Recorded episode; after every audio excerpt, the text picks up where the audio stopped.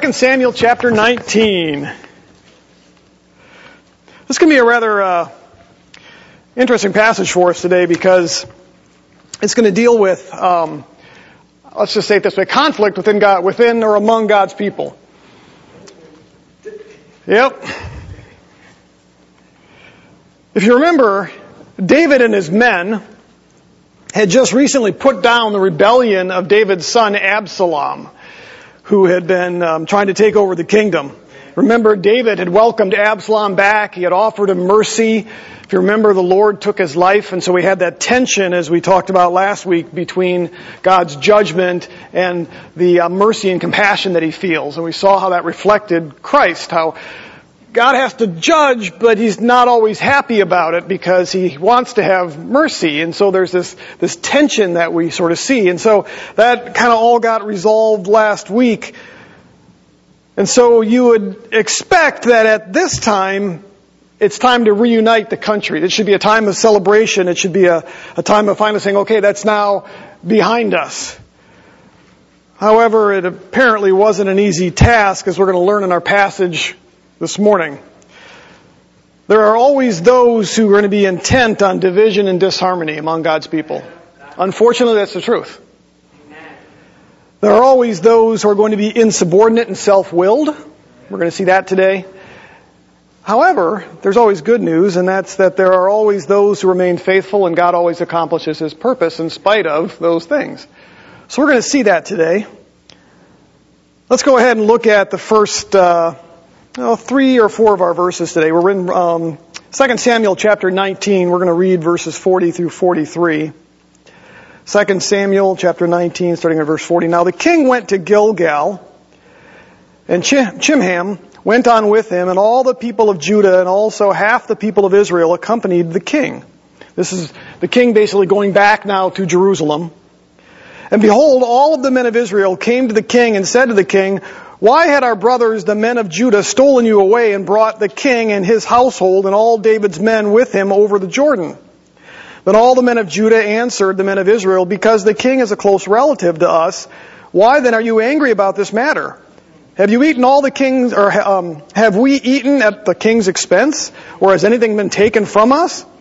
But the men of Israel answered the men of Judah and said, we have ten parts in the king, therefore we also have more claim on, the, on David than you do. Why then did you treat us with contempt? Was it not our advice first to bring back our king? Yet the words of the men of Judah were harsher than the words of the men of Israel.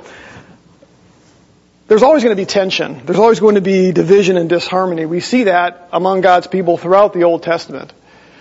We even see that sometimes within the church, and we'll kind of address that here shortly. Let's take a look at what this is telling us here.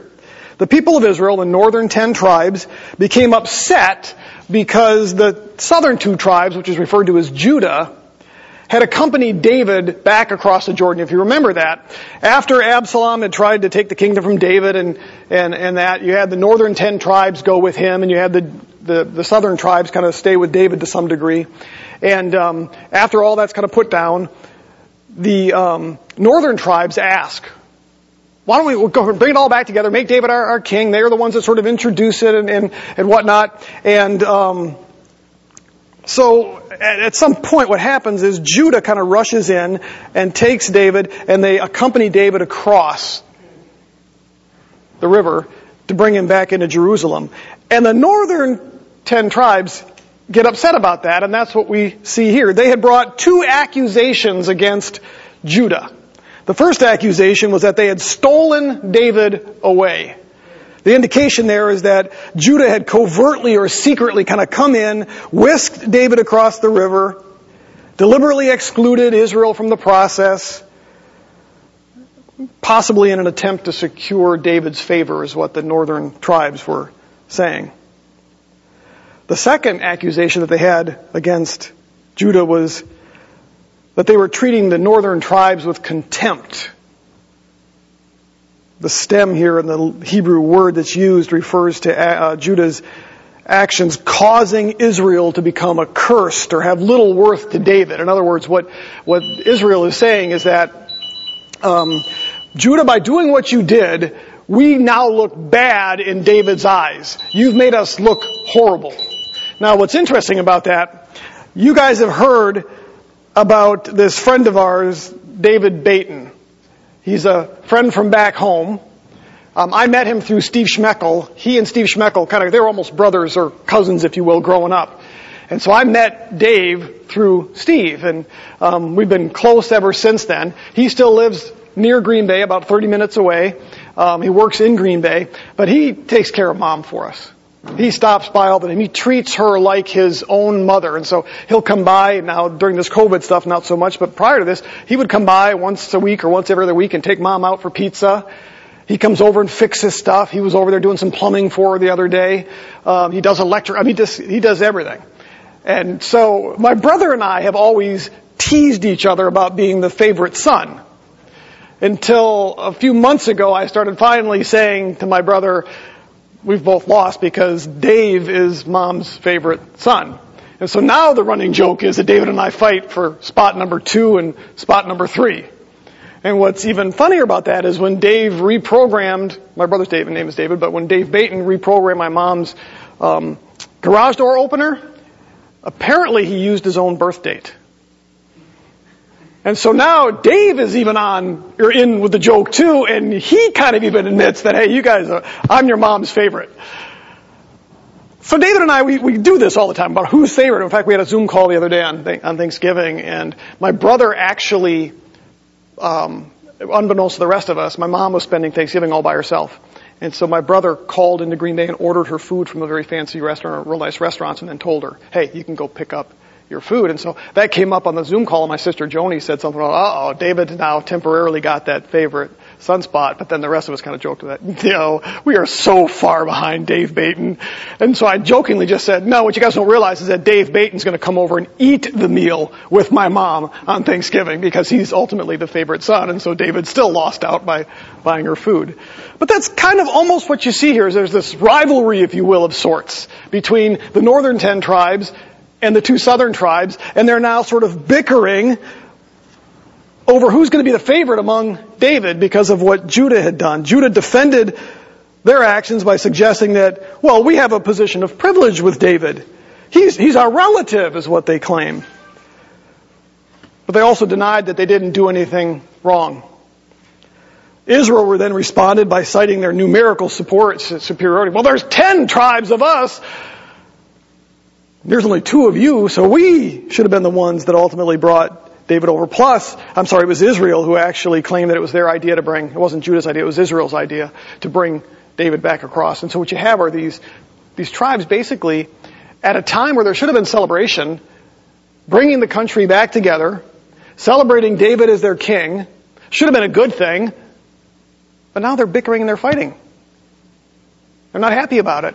They've all got their own agendas. They're more interested in causing division and disharmony instead of unifying. Now there was one particular individual that took advantage of these divisions. His name was Sheba. Look at verse 1 and 2 of chapter 20. Now a worthless fellow happened to be there whose name was Sheba, the son of Bichri, a Benjamite, and he blew the trumpet and said, We have no portion in David, nor, nor do we have any inheritance in the son of Jesse. Every man to his tents, O Israel. So all the men of Israel withdrew, that's the northern ten tribes, from following David and followed Sheba, the son of Bichri. But the men of Judah remained steadfast to their king from the Jordan even to Jerusalem. Let's talk about this guy Sheba for a second. He was actually a Benjamite, which means you would normally find him with the southern two tribes. That's his heritage, that's his lineage. But he apparently lived up in the northern part with the ten tribes. He aligned himself with Israel. So he was a Benjamite, would have been a relative of David's, but he made his home up in northern Israel. He was a soldier and he served apparently in the army. The suggestion of his blow, him blowing his trumpet and his ability to persuade the men of Israel, the soldiers to leave with him, suggests that he was a military man. Most importantly, however, look at what he's referred to as a worthless fellow. When the Bible calls you a worthless fellow, that's not a good thing. It's literally, the phrase, the phrase is literally, he's a man of worthlessness. There is no value in him. That's what the text says. The word refers to being just what we think here, worthless, having no value. Some of your translations may actually refer to him using the phrase Satan or the son of Belial. And it's because that word is used outside of the Old Testament to refer to Satan. Paul uses the word Belial in 2 Corinthians chapter 6. And it, and it does sort of refer to him here as the son of Belial, but the question that we have to ask is, is it referring to him as the son of the enemy, Belial? Or is it simply the word, youth, uh, word worthless? Because that's primarily the way the, the, the phrase is used in the Old Testament. It's probably that. Some translations will make an issue out of it. He's the son of Belial, he's the son of Satan, but that's an overstatement because it's not used that way anywhere else in the Old Testament. And they kind of rely on the use in the New Testament to claim that's what it was. But really, the word is used overwhelmingly in the Old Testament as simply being worthless. Probably the best way to think of it here is by the idiom that we often hear here. Maybe, maybe not so much now, but back in my dad's day, he was a good for nothing. You guys familiar with that phrase at all? We don't, you guys ever use that with your friends? You're just a good for, no, we don't. You guys use other phrases, right? I won't ask you what they are. But, um, just a, a good for nothing. He's one of those, and you know what those people are like, right? They kind of show up and they're just, they're troublemakers. You know, they're not interested in helping or healing or building peace or making bridges. They're a scoundrel. They're troublemakers. And that's exactly the way that he is described. Now we actually see his worthlessness here, if you will. He takes advantage of the divisions and the disharmony here. He sounds his trumpet, which actually is a call to retreat. He basically says, guys, we're leaving now. Blows his trumpet, calls on the northern Israel army to leave with him. He claims that David's loyalty is only with Judah. In other words, this is an attack on David himself. He says, we have no portion in David. Nor do we have an inheritance in the son of Jesse. What he's actually saying is that David has no interest in us. We have no, we have no value in David. We, there, there's nothing we can find in him. He doesn't care about us. In fact, the same exact phrase is used um, after um, the kingdom starts to split with Solomon. When you have um, Jeroboam and Rehoboam, and you have the son Ishbosheth, which is one of King Saul's sons, and he tries to take the northern tribes and basically usurp the authority of the king. And they say the same thing when they leave with him. The king, the real king, and today has nothing to do with us. He doesn't care about us. And that's exactly what they're saying here by saying, we have no portion David. We have no inheritance in the son of Jesse. He doesn't care about us. That's often a trick used, isn't it? Oh, they don't care about you. You're trying to win somebody to your side. You want to look at your enemy, if you will. You make accusations about them. They're not interested in you. They don't care about us. Only I care about you. Remember, that's what Absalom did, right? When he went to the, the gates, he went down to the gates and stood there. That's where the king is supposed to go, and his people came in to get counsel from the king. Absalom, real wise, said, I'll go to the gate, and when they come, I'll say, David really doesn't care about you, but, but I do. I'm here for you. David, if he cared, he would be down here. That's exactly what Sheba's doing here. He was worthless, troublemaker, a scoundrel. It should have been a time of rejoicing. It should have been a time of celebration, bringing God's people back together, but instead it led to disharmony and division over these petty emotions, these selfish desires. Oh, you took David across. You didn't invite us to come with you. You must have some ulterior motives with that. No, they were just excited. David was a relative. They were excited to bring the kingdom back together. But the northern ten tribes didn't see it that way. You know what's interesting about this is this kind of reminds me a bit of what we see happening in the church at Corinth. Remember when we studied that? That was a church in total disarray. I'll give you some examples. They fought over who their favorite apostles were. I'm of Apollos. I'm of Paul. Paul had to address that. They were stacking up leaders, you know, and making one better than the other, and so they had their little factions within the church. They were suing one another, chapter 6. They were taking advantage of one another by abusing their liberties. That's chapter 8. They were abusing the love feast. They would come together to, to eat and they would all, instead of eating at home, come and just gorge themselves, be the first in line. And as a result, some of those who desperately needed it, maybe the widows and the orphans and others that didn't quite have as much, didn't get theirs. We find out chapters 11, 12, or I'm sorry, 12, 13, and 14 that they were abusing their spiritual gifts favoring some over others, oh, the person that does this and has this amazing gift is much more valuable than, oh, you just, you've got the gift of helps. You're not quite as important as the others. All of this led to a highly dysfunctional and disjointed church. Maybe this is why the Bible warns us about causing divisions and calls on us to strive for unity. Because this kind of stuff exists. It existed in, in Israel. Even kind of happens in the church. Churches oftentimes can be fairly dysfunctional. You know, we're not perfect, right? And unfortunately, it leads to divisions and conflict sometimes.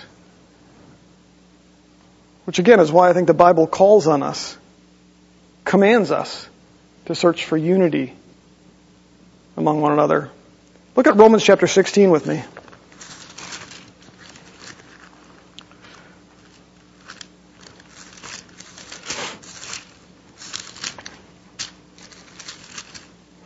Romans chapter 16 verses 17 and 18. Now I urge you, brethren, keep your eye on those who cause dissensions. Paul's writing to the church here. Keep your eye on those who cause dissensions and hindrances contrary to the teaching which you learned and turn away from them. For such men are slaves not of our Lord Jesus Christ, but of their own appetites. And by their smooth and flattering speech, they deceive the hearts of the unsuspecting. Paul's warning here. This is one of the last things he says in his letter to the, to the Roman churches here. Is be careful with those who like to cause dissensions within the church. How about Titus chapter 3? We're going to jump around a little bit here. One of the last letters Paul wrote. He wrote 1st and 2nd Timothy and then Titus shortly before the, his death. But Titus chapter 3, jump down to verse 9 with me. But avoid foolish controversies and genealogies and strife and disputes, in this case about the law, for they are unprofitable and worthless. Reject a factious man after a first and a second warning, knowing that such a man is perverted and is sinning being self-condemned. It's talking here about an individual who might come into the church and try to cause divisions. And in this case, probably over theological matters. Now, it doesn't mean theology is not important. Theology and doctrine are, are critical. But there are some who come in specifically to cause division and we're told to reject a factious man who does that. Somebody who causes factions or divisions. Look at Ephesians chapter 4.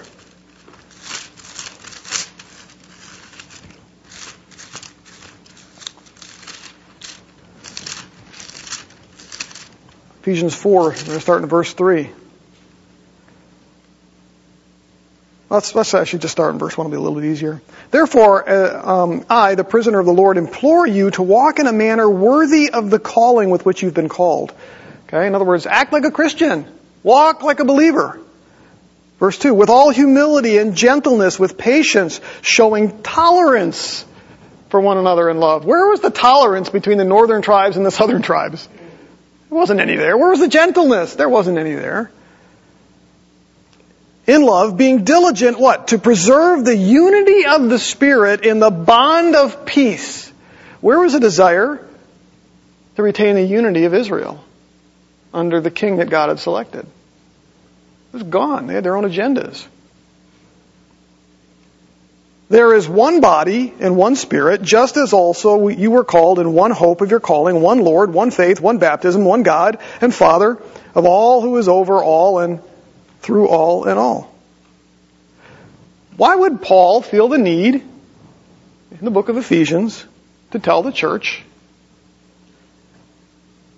use humility, gentleness, patience, tolerance for one another, be diligent to preserve unity? If there wasn't going to be an issue with churches, and division and disunity, why would Paul command them to seek it? Because it exists, right? Because it's there. One last one, Colossians chapter 3. Colossians chapter 3, down to verse 12. So as those who have been chosen of God, holy and beloved, in other words, as born again believers in Christ, Put on a heart of compassion, kindness, humility, gentleness, patience, bearing with one another. bearing with your brothers and sisters in Christ. Whoever has a complaint against anyone, just as the Lord forgave you, so also you should. Beyond all these things, put on love, which is the perfect bond of unity. Let the peace of Christ rule in your hearts, to which indeed you are called in one body, and be thankful. Another call to unity. The New Testament is filled with commands like this. In fact, Jesus, my, my daughter Katie and I were, were going through part of um, Matthew's Gospel, in the Beatitudes, and one of them was, be a peacemaker. Be a peacemaker. Blessed are the peacemakers. We think of it this way. The church is just like one giant family. And how do siblings get along? Do they always get along? Sometimes they can be the best of friends. Sometimes they can be almost the worst of enemies. But even good families, sometimes you have that conflict in this. I remember growing up, we had four kids in our family. I was the second oldest, my oldest sister Jeannie, me, then my brother, or my sister Joni, and then my brother David. And we didn't always get along. And I remember a time where my dad was so frustrated with the fact that we were not getting along and we were always fighting. You know, you get in the car and we all sat, we had our assigned seats in the car, you know, and it's just like, you're touching me, get off, just don't, you're over my line, you're crossing the line. You know, all that little, my dad was so frustrated that he finally said, you know what, that's it. No friends! And he forbid us from seeing our friends. The only people we could play with was our siblings. That radically, I think, changed our relationship. We learned to get along, believe it or not. We are still, to this day, now he finally let us play our friends again. When I went away to college, I chose the college because my sister went to college there. I wanted to do computer science. I knew they had a computer science program, but I didn't look at any other school. I'm going to Eau Claire, so my sister is. That's all I want. When I got there, um, I made all my friends, and my sister always came with us we would go out dancing at some of the clubs and some of that stuff, you know. She met her um, former husband, partially through me because he was a friend of mine, actually a guy I lived with. She hung out with us all the time. My family, our, siblings, we are still like this. We text every single day, all of us as a group, every day. We still go back to Green Bay every other year. All the kids, the family, everybody comes together every other year still. I'm shocked at that because it requires quite a bit, you know, coordinating schedules and all that kind of stuff, you know. But my dad had to deal with it because we weren't getting along. That's kind of the way families are. And so I think the first takeaway that we have from this as we look at what's happening with Israel, um, God's God's church is not perfect in the sense that we don't always get along, and there will be times like this where there's division. Think about what's happening right now. This is, I think, a key moment for the church as we think about what's happening in our culture and society around us. Many that I know that, that deal with the whole social environment um, when it comes to the social media stuff have made claims about the amount of vitriol being expressed from one Christian to another Christian because we disagree about whether we should wear masks or not, or whether we disagree about our politics, or we disagree about this or that. There, there's and, I, have seen that even with, with even Christians I know where there's this tension.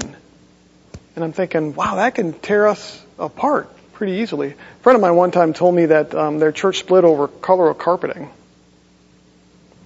The color of carpeting. What, the, what, what is wrong with that? That's just what drives that. Selfish ambitions and motives. Do you think Maybe Satan might be behind that? that's all right. You're all right. He wants nothing more than to split us up, to divide us. I'm convinced that more churches split or fight over non theological issues than theological issues, non doctrinal issues than doctrine. It's over personality conflicts and, and other things just like family members sometimes do. Now there is good news coming, folks, so we'll hang on to that. I don't want to paint a bad picture, but like I said, the New Testament warns us. Pursue that unity, pursue the peace. Be gentle, be gracious, be kind, pursue unity. Partly what drives this is our second point from this morning, and that's that there are always those among God's people who are insubordinate and have their own agenda, and oftentimes they're the ones that drive this kind of stuff. And it's because they're insubordinate and they have their own agenda. Look at chapter 20, verse 4. David recognized the threat that Sheba had now posed, so he called a guy by the name of Amasa he was the commander of his army to ready the troops and to pursue Sheba before they could escape. Look at verse 4. He says, Then the king said to Amasa, Call all the men of Judah for me within three days and present yourself here. In other words, he's getting ready. He knows that Sheba, this factious man, is going to destroy Israel now. They had already suffered the split that came about because of Absalom, and now this you know, when things should be getting back together, another man raises up who wants to divide Israel, and David recognizes that as a threat. Remember the New Testament says, reject the factious man? That's kind of this. David's going to go after this. He's going to tackle this. So he gathers his, his men with, with his commander, Amasa, and he says, prepare. But something happens. Amasa takes a little bit too long, and so David assigns the or the uh, task to another man, another commander, Abishai. He's the brother of Joab. Joab is his former commander. Joab apparently had fallen out of favor with David here for some reason. And so David, because Amasa takes a little bit long, David assigns the task to Abishai. Look at verses 5 and 6 of chapter 20. So Amasa went to call the men of Judah, but he delayed longer than the time which he had been appointed. And David said to Abishai, Now Sheba the son of Bichri will do us more harm than Absalom. Take your Lord's servants and pursue him so that he does not find for himself fortified cities and escape from our sight. So David had apparently lost faith with Joab as commander, and so he tries to task Amasa with it, but Amasa takes way too long, doesn't fulfill the obligation in the timetable David gave him. So David basically kind of replaces Joab, first with Amasa and then with Abishai. Now here's where, where the uh, self-will and the insubordination comes into play. Joab wasn't happy about it. Joab had been David's primary commander. He's not very happy with this selection. Yeah, surprise, surprise. And he essentially now takes over the campaign. Now remember, David's a king. He gets to assign the military commander. He gets to call the shots. Joab says, yeah, I'm gonna do it. Look at verses 7 through 12. So Joab's men went out after him along with the Cherethites and the Pelethites and all the mighty men, and they went out from Jerusalem to pursue Sheba, the son of Bichri. When they were at a large stone which is in Gibeon, Amasa came to meet them. Now Joab was dressed in his military attire. Now, I think it's interesting that that's mentioned because David did not give him the position of serving as his military commander. I think the author here is telling us he's being a little deceptive here. He put on his military attire so that the other guys would think David had sent him. He's the one in command. Which, think about it. They've seen Joab that way before because he was. It's almost like um, being fired from a job at McDonald's. You're supposed to turn in your uniform, but you don't. You show up the next day wearing it anyway. Let's just pretend it's all the same. Your crew workers, unless they knew you were fired, wouldn't have any clue, right? So they welcome you in, they let you go back and start flipping burgers. That's exactly what he does here. So when they were at this large stone, Gibeon Amasa came to meet them, and Joab was dressed in his military attire, and over it was a belt with a sword in his sheath fastened to its waist, and he went forward, it fell out. In other words, the, the sword kind of fell out, and Joab said to Amasa, Is it well with you, my brother? And Joab took Amasa by the beard and with his right hand to kiss him. But Amasa was not on guard against the sword which is in Joab's hand, so he struck him in the belly with it, and he poured out his inward or inward parts on the ground, and he did not strike him again. In other words, only took him one one stab, and he died. Then Joab and Abishai, his brother, pursued Sheba, the son of Bichri. And so basically, what? Oh, let me finish the reading here.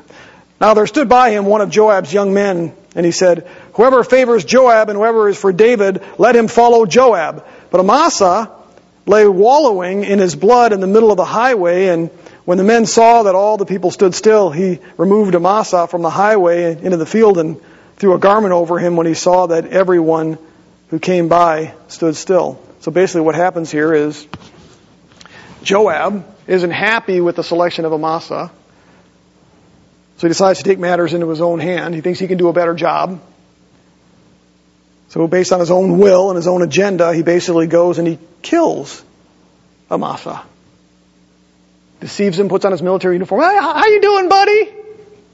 How are things going with you? He goes over and he reaches around to give him a hug. And he takes that sword and just sticks it in him. That's Joab. We're going to learn what kind of man Joab is in a later passage, but he wasn't a good man. And so basically, he takes over this campaign. He says, all of you that want to follow David, I'm his guy, follow me. But it wasn't about David's agenda, it was about his own agenda. But he tries to convince the people that he's David's man and he's now going to lead this campaign. What was wrong with Joab? Well, Joab was a good soldier. He's an excellent military commander. He did an awful lot of good for David and for Israel. Commanded a lot of victories against overwhelming odds. So he was good at, at his job, but he wasn't a good man. In fact, he was wicked, self-willed, constantly ignored the will of King David. He always seemed to have his own agenda. In a word, he was insubordinate. It means he rejected authority. He just kind of did his own thing. I don't know if you remember the story of Abner. He murdered Abner out of revenge against David's wishes. If you, the way the story basically worked is Abner had sided with King Saul. And um, so in some respects was an enemy of David, but David ultimately forgave him and sent him away in peace. Well, Joab wasn't happy with that, and so Joab basically goes out and kills him. Again, David sent him away in peace, but Joab thought, I'm not having nothing of that. We're getting some revenge here.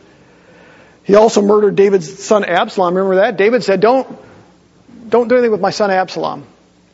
And so when, when they finally, when Absalom got his hair caught up in the tree, and he's hanging there, and the other soldiers saw him and said, oh, we're not going to touch him. And Joab basically comes along and says, why not? Kills him. Completely against David's wishes. Why? Because Joab had his own agenda. In our passage today, he commits murder against Amasa. That's clearly against David's wishes. We see one more incident in the scriptures where Joab directly opposes David's will by disregarding Solomon as king. David says, Solomon, my son, is going to be king. Joab's not happy about it. So he sides with David's other son, Adonijah, or Adonijah, and tries to usurp, or usurp the, um, the throne from Solomon. Everything we see about Joab in the scriptures that he was self-willed and insubordinate.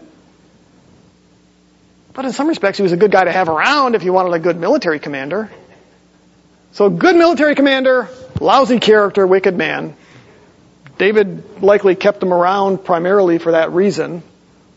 David might have even been afraid to not sort of keep him around because you got a man like that. He's always going to take matters into his own hands, isn't he? That's the kind of man that he was. In fact, we learn in 1 Kings chapter 1 that ultimately Solomon deals with him because David asked him to. So Joab gets his payback, if you will, or gets paid back. He paid the full price for his insubordination and his disloyalty. Do you think we ever see this sort of thing in the church? The Bible warns us about self-willed leaders, self-willed people within the church that reject authority, they just kind of do their own thing. They're unwilling to submit to leadership or submit to one another. Titus chapter 1 verse 7 says about overseers, they must be above reproach as God's steward, steward. But then it says, and not self-willed. Which means leaders in God's church are supposed to be subordinate to Christ. But not only to Christ, to the church family. Paul is very careful about the way that he describes to the Ephesian elders in Ephesians in um, Acts chapter 20 about their role as shepherding. There's a reason why the scriptures describe an elder's role as that of a shepherd and not an overlord, not a king, not a ruler. Because that's not the way a shepherd behaves and acts. Titus chapter 1 verse 10 also says, For there are many who are insubordinate. They are empty talkers and they're deceivers, especially those who or in this case, he says the circumcised party, which is the religious leaders on the Jewish side. He says they must be silenced since they are upsetting whole families by teaching shameful things that are for shameful, or um, teaching, teaching things that are for shameful gain, things that they ought not teach. Paul describes some of the leaders in his day as, and this is from within the church, these men are false apostles. They're deceitful workers. They disguise themselves as apostles of Christ. It's directly the opposite of what we see demonstrated in Christ. I want you just to think for a moment. There are always people within the family that you kind of know. They're just sort of self-willed. They, they always want their way. They're more interested in what serves them than what it serves the body. And it can sometimes be teachers and pastors, leaders. Sometimes they can just be people within the church that you just kind of know. Yeah, it's always kind of about them. There was a elder board I was on one time where there was one man on the elder board who always voted no. No matter what the issue was. Always voted no. And there were times where his no vote was the only vote that was no. So finally one day I asked him, how come you always vote no? And he said, that's my job.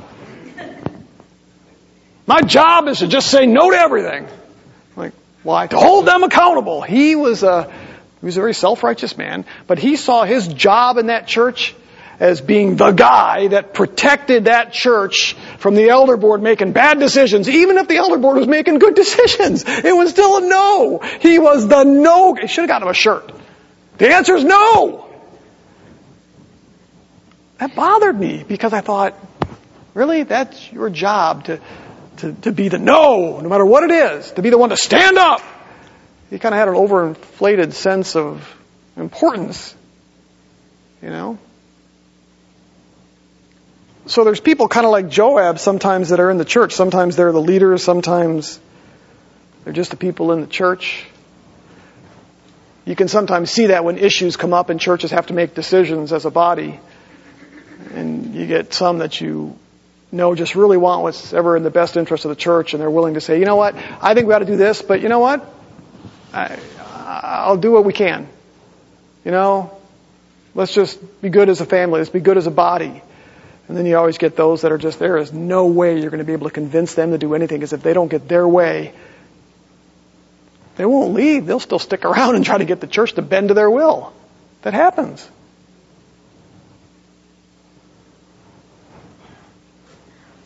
Bible also warns believers about insubordination by calling on us to develop a submissive spirit as believers. James chapter 4 verse 7 says we're to submit to God. It's a submissive spirit. Hebrews chapter 13 tells us we're to submit to leadership. That's a submissive spirit. 1 Peter chapter 2 tells us we're to submit to governing authorities in our culture and our society. And then Ephesians chapter 5 says that we're ultimately to submit to one another. It's interesting the number of times this concept of having a submissive, gentle spirit comes up in the scripture. That doesn't describe Joab. Certainly doesn't, does it?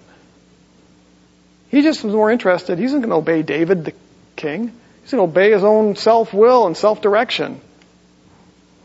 That's what causes so many divisions. It causes divisions in the family. It causes divisions between husbands and wives. It causes divisions at work when people refuse to have a gentle, peaceful, submissive spirit. What does the scripture say? We're supposed to value others above ourselves. Isn't that the way that it's supposed to work? And that's kind of the picture that we get here is this should have been a time of celebration, bringing the family back together. Israel's back together. We've got our king. Let's move forward. But no, let's bicker and let's fight.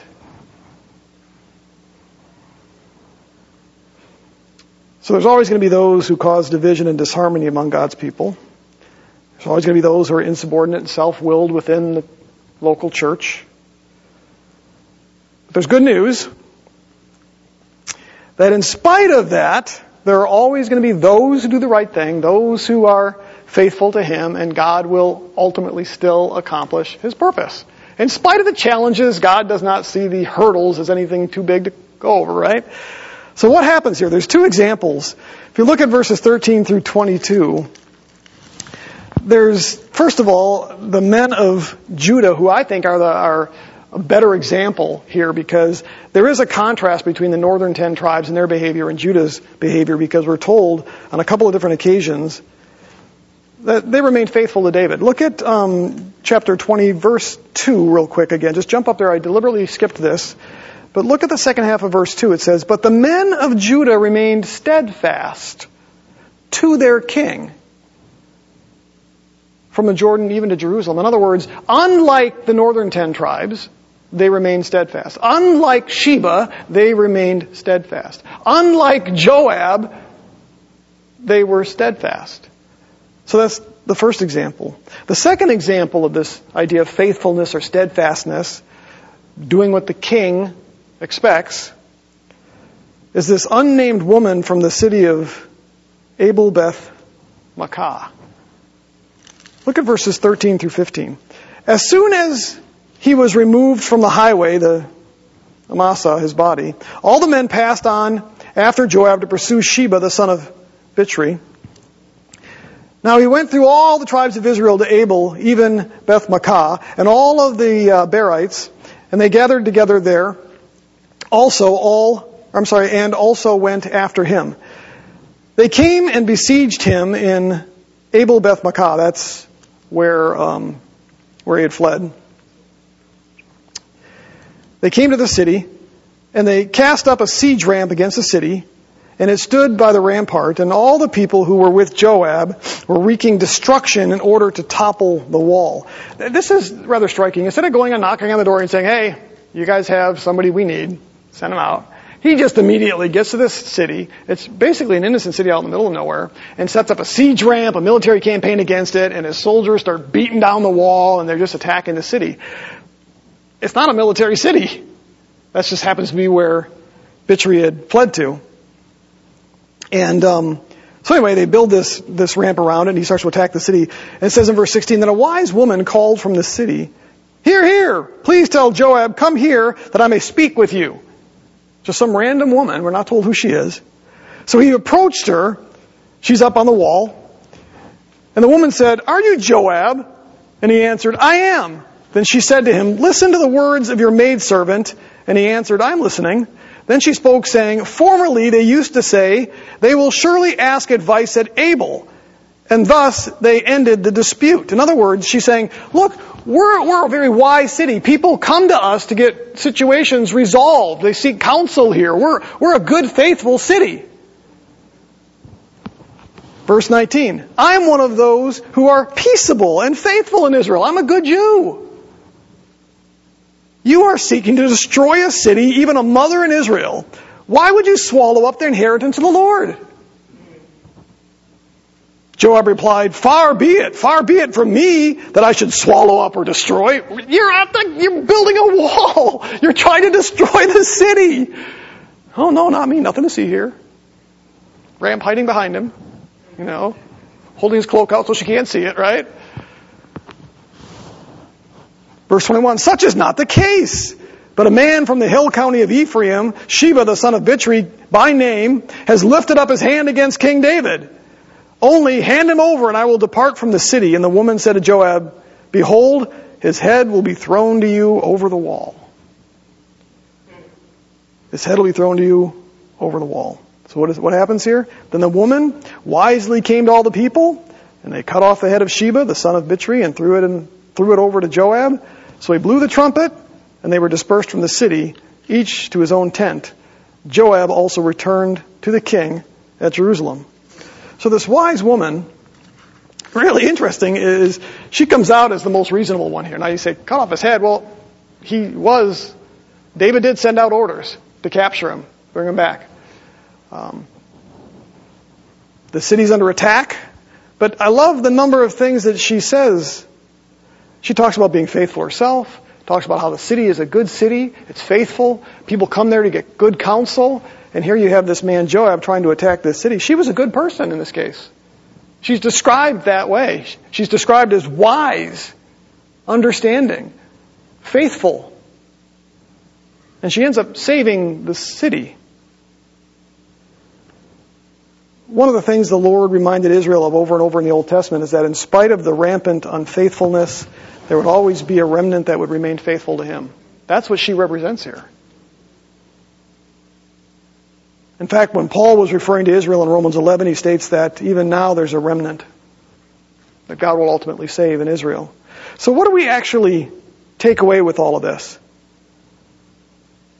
there's some concluding thoughts that I have. One is that in spite of all the unfaithfulness that we see in this passage, God ultimately still accomplishes his purpose, doesn't he? Takes down this person who's going to cause division. Israel will be unified under David. So in spite of Joab being insubordinate, God even uses Joab in this case.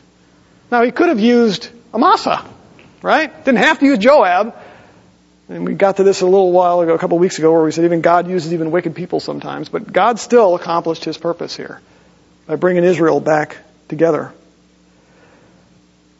So that, I think, is a thing for us to remember is that God still will always fulfill his plan, even with the church and even with us.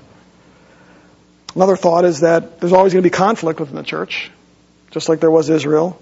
There's going to be conflict in local churches. There's always going to be those who cause it the struggle. There's going to be those who are more interested in their own agenda. We see that, don't we? We see all kinds of stuff happen in the church sometimes. Churches that have their own agendas, and sometimes churches clearly have God's agenda in mind. And you can see it. Got individuals sometimes, you know they've got God's interest in mind, and then there's other times where you kind of go, nah, he's a wolf in sheep's clothing. We see that, right? So we're going to see that. God never promised a perfect church.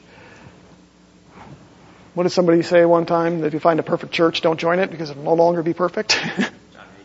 that John Hagee yeah. said that. So we can't expect our churches to be perfect. We should expect tension and disagreement sometimes. It's not going to be perfect until Christ takes us all home, and the church will be perfect. Third thought is that in spite of all of this, the growing unfaithfulness, rebelliousness, self-willed leaders, their own agendas, false teaching, God will accomplish His purpose and His plan for the church. We're sure of that. We know the end of the story, don't we? God will do it. One of the commentators that I looked at for this passage um, said this: Sheba's defeat, meaning his death, should give us hope. Despite the conflict and the treachery, God's kingdom through David was still, I'm sorry, despite the conflict and treachery, God's kingdom through David was preserved. So we can have hope that God's kingdom through David's greater son, Jesus Christ, will persevere as well in spite of the threats that it faces. Isn't that true? And we see that here. There was this threat after Absalom, when you think it's resolved, there's another threat to tear apart the kingdom. Guy that wants to rise up and take advantage, he sees the division with the ten tribes and the two tribes, and he says, I can take advantage of this. Maybe I can be a leader here. I'll take all of Israel and go. And so he blows the trumpet like a commander and says, Come with me! David doesn't care about you. We'll start our own kingdom. And God says, No, we're not going to have anything to do with that. And so God still accomplishes purpose there. So, the primary question I want to pose for us today is you think about yourself, and I'm pretty confident here with most of you, so this is not a trick question. Which side are you on? When you think of your place and your purpose within God's family, do have your own agenda? Or is it God's agenda. Unfortunately, I think, especially in our culture today, so oftentimes, when you look at the church body as a whole, many are simply there because of what they get. And if they don't get what they like or what they want, then it's go somewhere else. Or they get upset, or they get angry. Instead of saying, man, I'm a part of a body of Christ. This is all about God's agenda. This is all about God's purpose. What God wants. Not a Joab. Not like the northern ten tribes, always thinking about their own interests or self-interests. I personally don't think enough Christians ask this when they face conflict with other believers. Because more often than not, what we're interested in when we have that division or the conflict with another believer is we're more interested in convincing them or having our way or changing their minds instead of finding a way to come to peace and have unity so that we can together then accomplish